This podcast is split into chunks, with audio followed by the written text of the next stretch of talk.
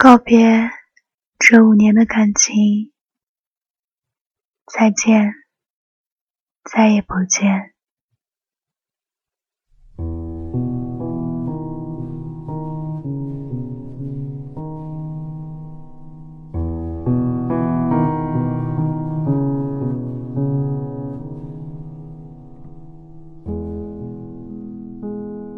四月九日。我们已经有十个月没有见了。我六点钟起床，化妆、换衣出门，赶地铁到达机场，换登机牌，等待登机，整个人紧张的好像被抽空了一样。我就要见到你了。当飞机呼啸着降落在上海的浦东机场的时候，我却挣扎着不愿意下飞机。旁边座位的漂亮妈妈领着两个混血儿子一跳一跳的离开，后座的大叔挺着啤酒肚，晃晃悠悠的下了飞机。漂亮端庄的空姐们已经在收拾旅客们离开的机舱，我却坐在靠窗的位置，迟迟不愿意离开。近乡情更怯，不敢见来人。我怕整夜未眠的黑眼圈让我看起来没有那么神采奕奕，我怕这个短途飞机。让我的眼妆花掉，我怕我新买的长裙你不喜欢。其实我怕，怕我见到你，是否还能回到十个月之前？我们还相亲相爱、朝朝暮暮的十个月前。我磨磨蹭蹭，我犹犹豫豫，我挣扎再三。我还是要下飞机，穿过漫长的走道，跟在热闹的人群后面。我还是第一眼在明亮的候机大厅看到你。怎么说呢？头发比我离开的时候短了些，但是更适合你，显出你漂亮的五官更加精神，整个人都很干爽精神。虽然还是 T 恤和牛仔裤，但是可以看出良好的质地和剪裁。你甚至背了一个漂亮的帆布包，整个人与我和你在一起的时候发生了巨大的改变。你在向人群张望，你背挺得直起来，眼神也变得自信而坚定。你没有看到我，显得有些着急，但是又是胜券在握的样子，就像你知道我一定会出现，就像我知道我对你的爱有增无减。可是，这样的你，更加成熟，更加坚定。更加好看的你，在我眼里怎么会这么陌生呢？我默默地走到你的背后，深吸了一口气，然后拍了你。你转过身的那一刻，我立刻制造了一个巨大的笑容，然后挽住你的臂弯，装得和以前一样。你转过身，对我笑，然后接过我身上的包。一切都和十个月前一样。是我太敏感了吗？为什么我觉得你明亮的笑容里有一点疑虑，一点一点的不自在？我安慰自己，也许时间和距离不会让我们像以前那样亲密无间。我们要赶紧在一起，要赶紧在一起。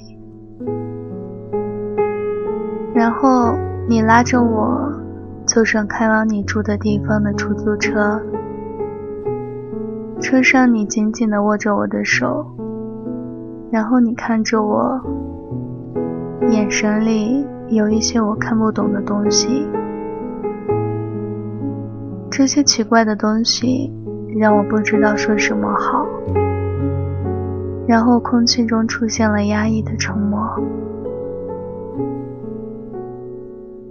我开始试着去寻找话题。那个工作忙不忙？那个请假来接我的吗？那个，那个，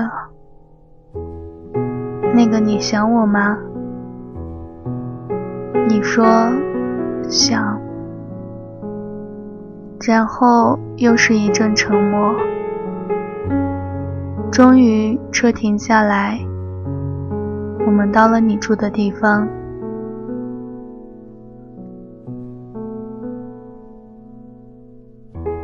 你住的地方是一个挺老的小区，门口是个菜市场。有一些小贩在贩卖新鲜的草莓，一些老奶奶、老爷爷坐在门口的太阳下聊天，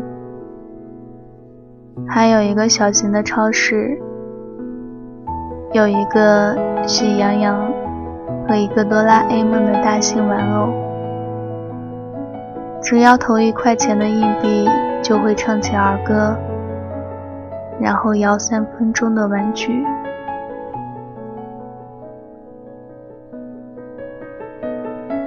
我无数次幻想着你一个远离家乡的大男孩住的房间，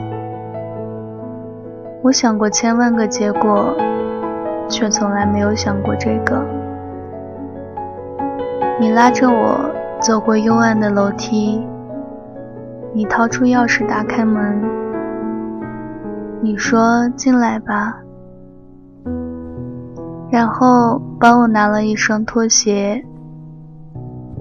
我注意到是一双大概三码的蓝色拖鞋，看不出男女的款式，但是有点细微的磨损，应该不是新的。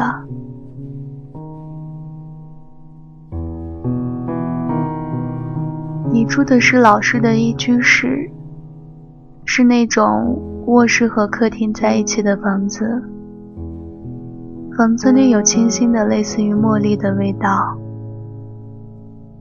进门的左手边有个原木拼装的置物架，架子上有几盆绿色的植物，还有各种铁盒子、纸盒子。杂志被整整齐齐地放在最下边，中间那层一个蓝色的小篮子。是一整套的欧莱雅男士。你已经不再用曼秀雷敦了。架子对面是一张大床，蓝灰条纹的床单和被子整整齐齐地铺在床上，床头贴了一只黑色的猫的墙贴。这个我曾经在淘宝看到过，然后再往里是一个小的三人沙发，蓝白格子的沙发盖布，还有几个同色系的抱枕。沙发对面是个小小的餐桌，用油漆刷成了浅蓝色。桌上放着一个玻璃瓶，瓶里有一朵非洲菊，橘红色的，我始终都记得。然后我走进你的小厨房，干干净净的一尘不染，五脏俱全。从锅碗瓢盆、炒勺饭、漏勺，到油盐酱醋、鸡精、番茄酱、花生酱、辣椒粉、八角、茴香，一应俱全。其实我有注意到。我参观你的房子的时候是有一点局促的，你拉着我说：“先休息会儿吧，一会儿再看。”我说：“我不，我要看看你住的地方。”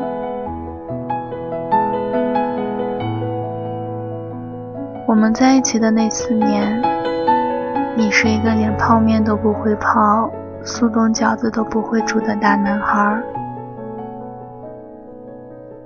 衣服会丢一个星期，然后送到洗衣房。袜子经常会找到这一只，找不到那一只。被子只有在寝室大检查的时候才会叠得歪歪扭扭。我开玩笑的问你。这是你家吗？你有点惊讶。你说：“啊，是啊，当然是。”即使是神经再大条的女孩，相比也会觉得奇怪。一个连地都不愿扫的男孩。十个月后，愿意去照顾一盆茉莉，一盆薰衣草。我怀顾着小小的二十平米的空间，忽然觉得，这每个摆设，每个小细节，都对我流露出了深深的敌意。我顺手拿了个玻璃杯，去厨房冲了水。倒了杯水给我，你说累了吧？累了就先睡会儿，然后我们去吃饭。我说我们在家吃吗？你说啊，在家吃，吃什么啊？我说。你看，你厨房里东西这么齐备，我还以为你变身大厨了呢。你有点局促，你说没有，我就是随便买的，也就会煮个泡面。我说好吧，那你给我煮个泡面。你说。家里没有泡面，泡面有防腐剂，吃多了不好。我说我就想吃泡面，你去楼下超市给我买，我等着你。你犹豫了一会儿，点点头，转身出门。趁你出门的一小会儿时间，我开始打量你的屋子。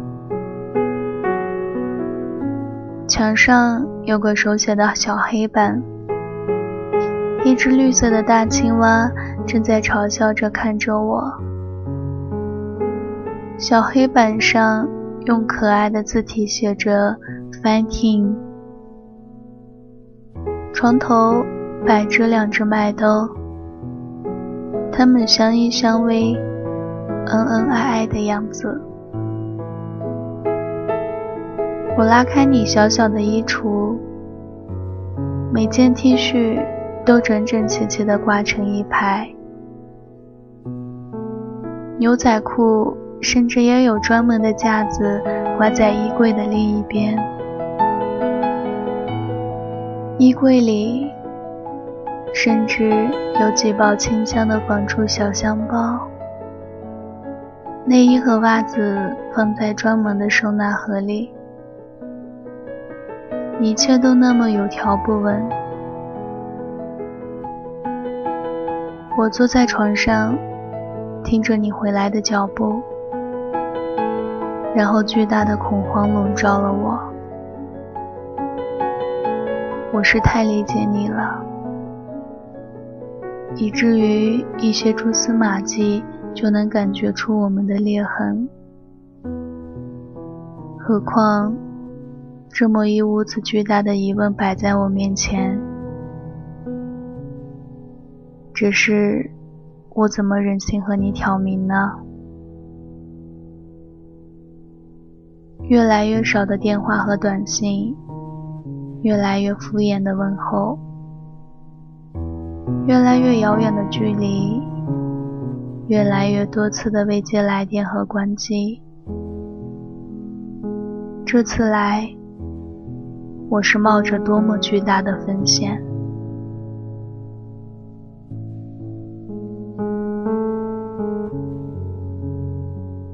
你带了泡面回来，然后转身进了厨房。我坐在沙发上，抱着格子抱枕，上面有种陌生的味道。我听见你在厨房里手忙脚乱，最终你还是给我端出一碗粘成一团的面来。原来你还是对厨房的东西一窍不通。那些漂亮的调油瓶，李锦记的蚝油和番茄酱，甚至有宜家的打蛋器和压蒜器，开红酒的起子，它们变成了一个庞大的梦魇，在笼罩着我。你说，你凑合吃吧，不然一会儿我们出去吃。你尴尬的笑着，我看着你，着实有些不忍心。我说算了，我们还是出去吃吧。我们出门的时候，我看了一眼厨房，已经是乱成一团了。我亲爱的孩子，你离开我这么久。还是没有学会煮泡面。可是这么看来，你把自己照顾得多么井井有条。我们去吃新香会，这个名字真好。新香会，我一直记得，那是一顿多么心酸的饭。那是川菜馆，味道被改良成适合上海人的味道，辛辣少了变成了甜味。服务员高傲冷漠，等位子的人很多。你点了水煮鱼给我吃，你说这里的鱼和咱们学校的水煮鱼味道是差不多的。你给我夹菜，帮我夹酸梅汤，给我递纸巾。我也强迫自己什么都不去想，就让自己默默地吃完了这顿饭，然后一切你就让它开始吧。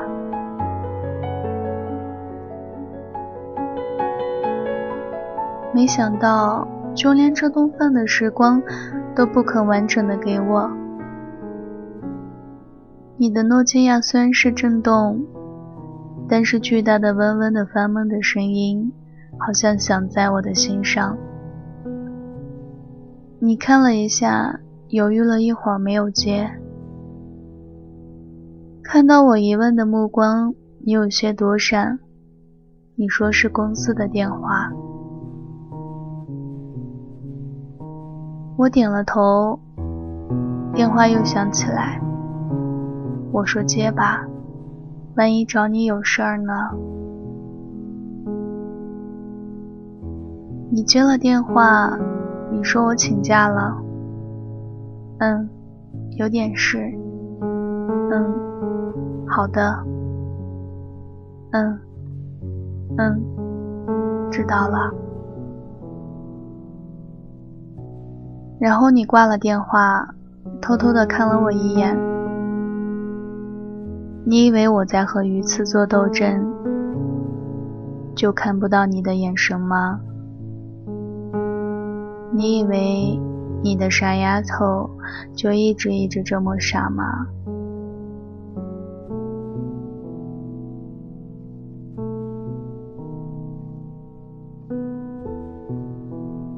什么时候呢？我在想什么时候和他挑明呢？我们从刚进大学就在一起，四年的大学生活，一起吃食堂的饭，一起上学院的大课，一起在自习室的最后一排听歌看电影。零八年的夏天，我们甚至在校外租了个房子，同居了几个月。我们朝夕相处，我们形影不离，一直到零九年毕业。毕业就是失恋。零九年的金融危机。让我和他这两个倒霉的学经济的孩子在找工作上碰了各种钉子，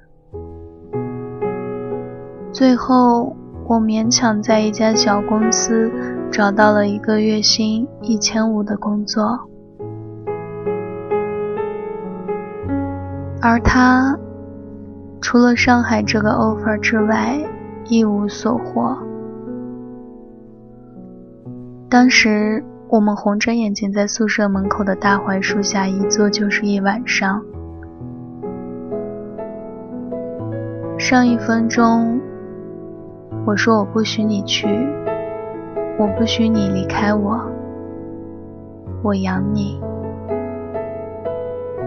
下一分钟，我说你去吧，男人事业最重。上一分钟，我一刻也不愿意离开你。下一分钟，我又说，等你稳定下来，我也去找你好吗？后来，你还是坐上了去上海的飞机，我也在北京渐渐的稳定下来。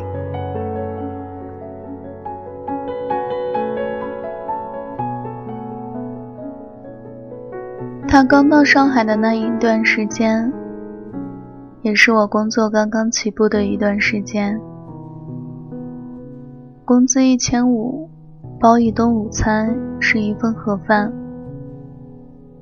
那个时候，我和同屋的姑娘合租在学校附近的房子里，一间大的卧室两个人住，一个人分摊六百。水电网加起来一个月的固定支出为七百左右，剩下的八百包括一个月的吃饭、交通、手机费。找工作已经把我爸妈给我的钱都花光了，再也不想管爸妈要钱，而且弟弟也在读高三。父母的大部分心思也在他的身上。好在同屋的姑娘帮我预付了三个月的房租，让我暂时有个住的地方。那段日子，每天六点钟起床，去食堂吃三块钱的早餐，或者。从路边买个煎饼，就直接去拥挤的八通线，整个人挤成了纸片。工作繁琐而复杂，马不停蹄地忙到八点走出公司的大门。当看到对面星光天地的漂亮灯光的时候，我总是会忍不住地想起他。给他打个电话，十次有八次是被他按掉。然后告诉我他在上班，他的工作比较特殊，中午上班，半夜下班。每当他下班的时候，我都已经睡死过去了。而当我闲下来的时候，他却在一天最忙的时候。这样的生活，刚开始的艰辛，让我们彼此疲惫。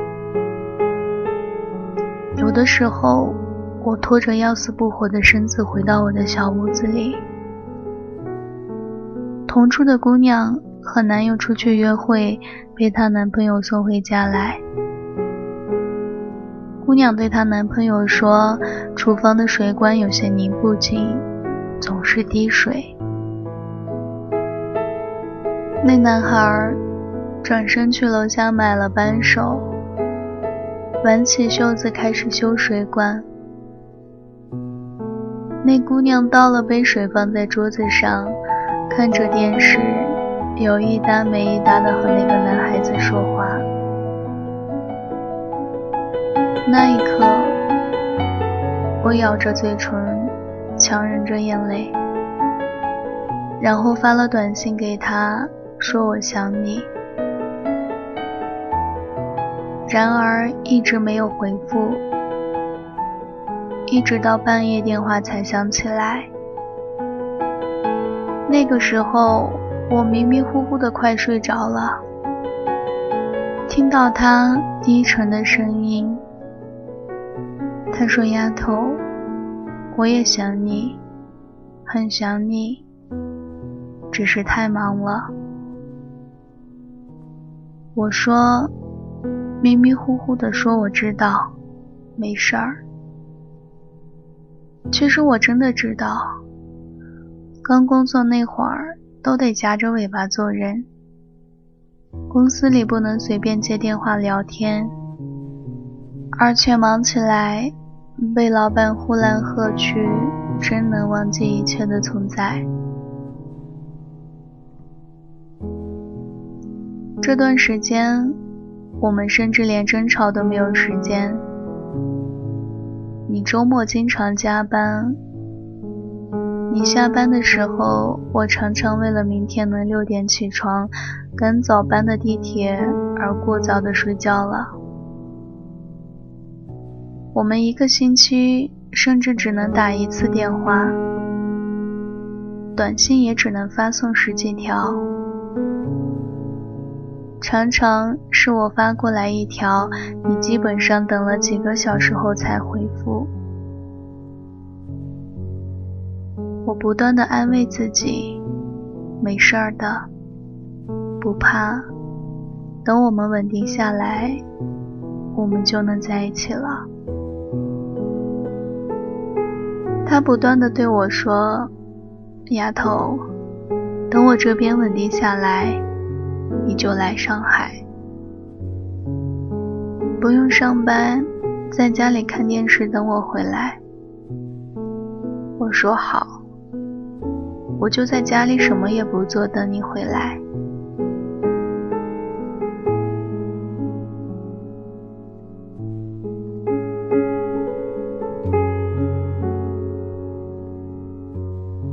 后来，我的工作慢慢的好起来了，没有那么忙，这样每个月甚至可以省吃俭用的节省下来几百块。为了可以早日飞过去看他，上学的时候从来没有觉得钱的可贵。路过大学的时候，每天必喝的鲜果时间，深秋寒冷的空气里，想着抹茶奶绿的好味道。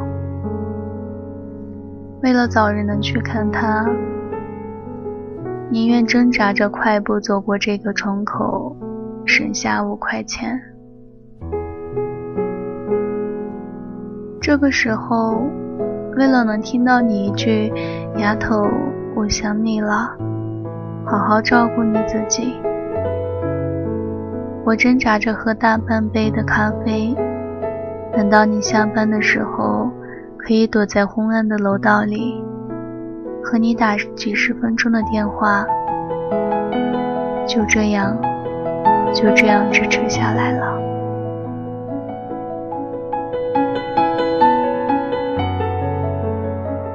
这种状况是持续到什么时候呢？过年的时候，他告诉我过年要加班。第一年上班不好请太长的假回家，我说好。那我过了年去看你。那年过年也是我四年来第一次一个人拖着大包小包，坐上了回家的火车。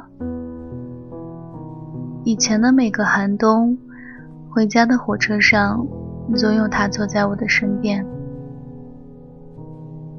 累的时候可以靠在他的肩上睡一会儿，可以一人一个耳朵听五月天。然后等到天亮的时候，火车到了我们的家乡的小镇，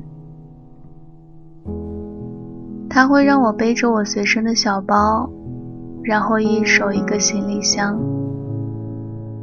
穿过长长的阶梯，然后我们在出站口的早餐摊上吃一顿简单的早餐，然后各自回家。我的家和他的家仅仅相隔五百米。我们是高中同学，却大学的时候才决定正式在一起。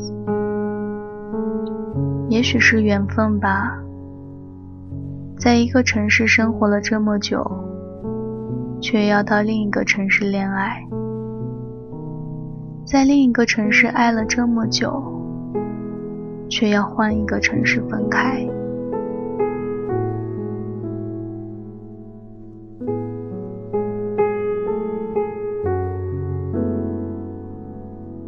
去年的假期，我一个人拎着大包小包坐上了回去的火车。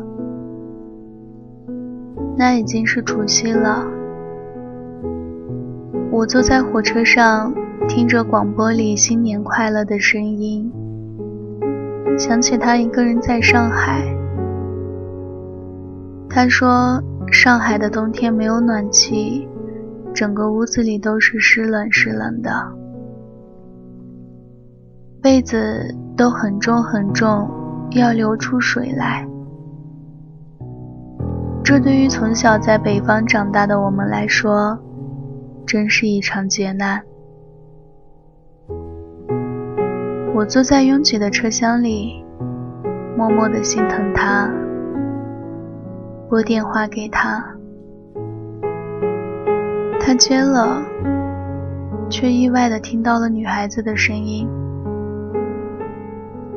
问他在干嘛，他说在和同事一起吃饭，我说我要到家了，我一个人坐火车。觉得这六百公里好漫长。他说：“乖，以后就好了，以后就好了。以后到什么时候呢？”我自己一个人回家过年，妈妈小心翼翼地和我说：“两个人最重要的。”还是能相互搀扶，相互有个伴儿。距离这么远，多少年的感情都容易磨灭了。我没说话，心里默默的疼。然后拎了给他父母买的东西，上门去拜年。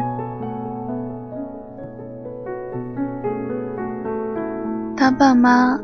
是非常非常好的人，非常老实诚恳，见到我就像见到自己的亲女儿一样。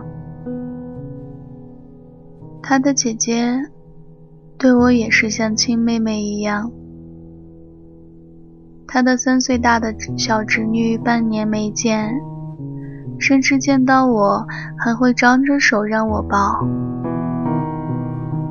直到现在，想到他的家人，我仍然觉得他们是那么让我觉得温暖。他的爸爸、姐姐、妈妈、姐夫，还有他的小侄女，简直就像是我自己的亲人一样。如今和他分开，想到和他们那样好的一群人从此就了无关系，心里的难过就像潮水一样。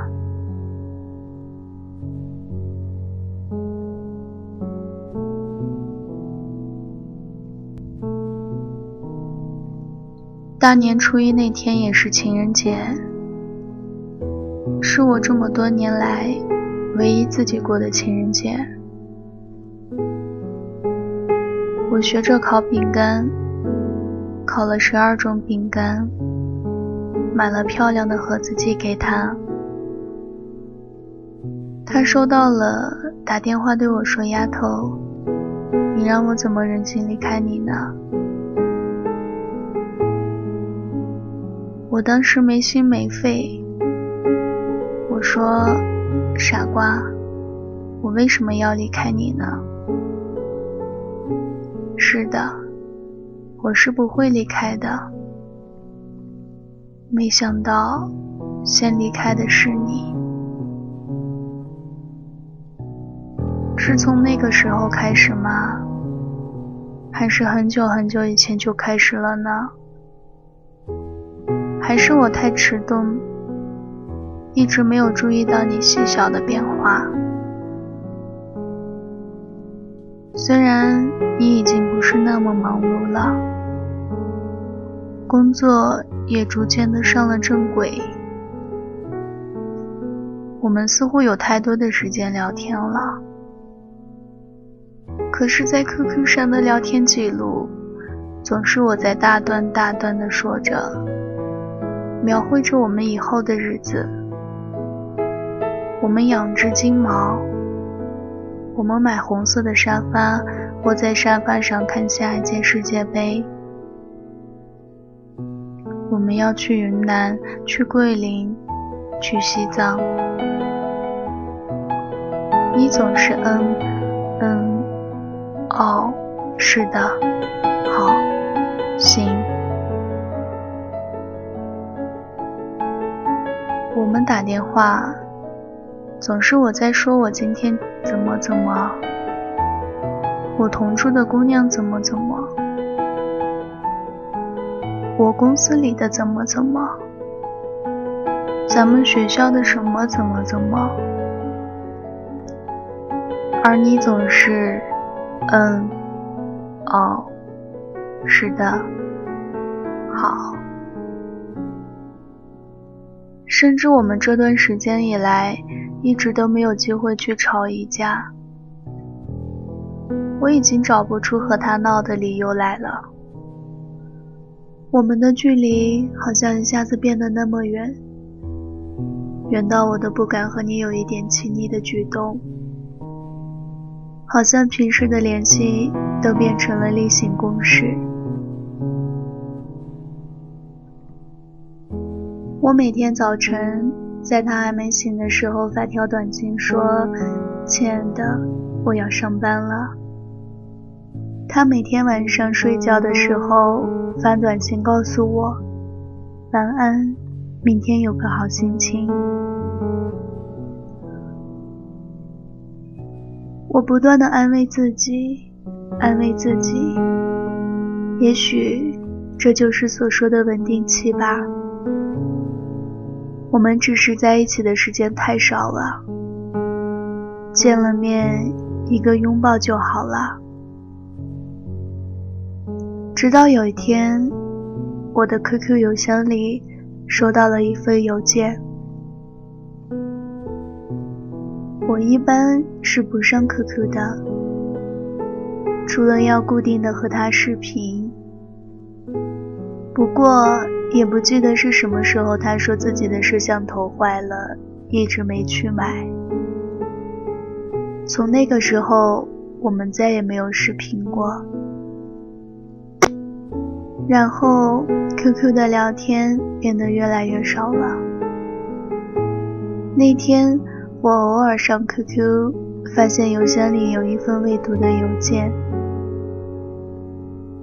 然后就是各种电视、小说中的无聊情节上演了。邮件里说：“希望你可以成全我们，我比你更有能力让他幸福。”我扫了一眼这个邮件，竟然立刻摁了彻底删除。这封邮件就像从来没有出现过一样。我一直觉得这到底是我臆想出来的一个情节，还是真实的存在过的呢？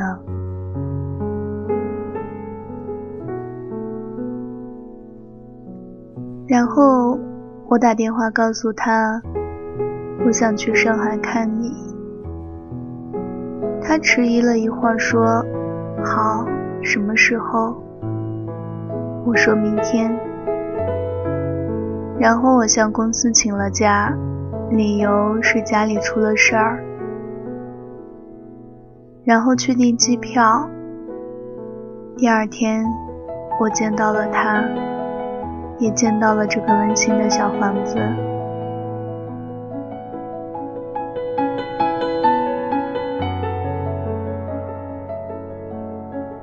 邮件的问题，我只字未提。他问我：“你怎么突然来了？”我说：“我想看看你过得好不好。”他说：“那你觉得呢？”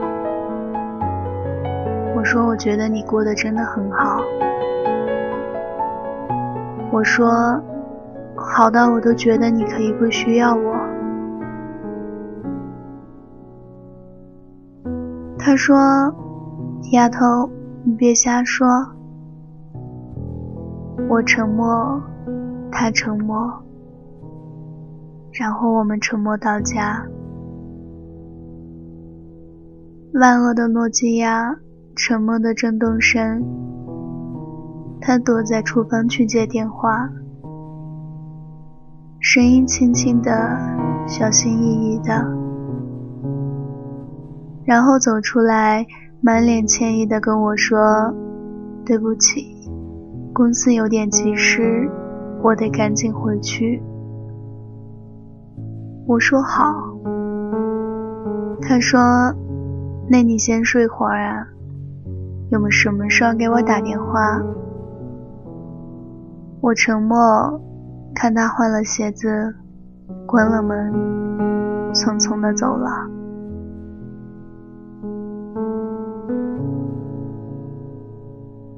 我走到他的床边，被单和枕头都是刚刚洗好的，有一阵阳光的味道。我是很喜欢阳光的味道的，但是现在这种阳光的味道掩盖了我。整个屋子陌生而悠远，好像一股强大的暗示。再次告诉我，他已经不属于你了。他已经不属于你了。床摸上去不是那种蓬蓬的软，而是那种很厚实的感觉。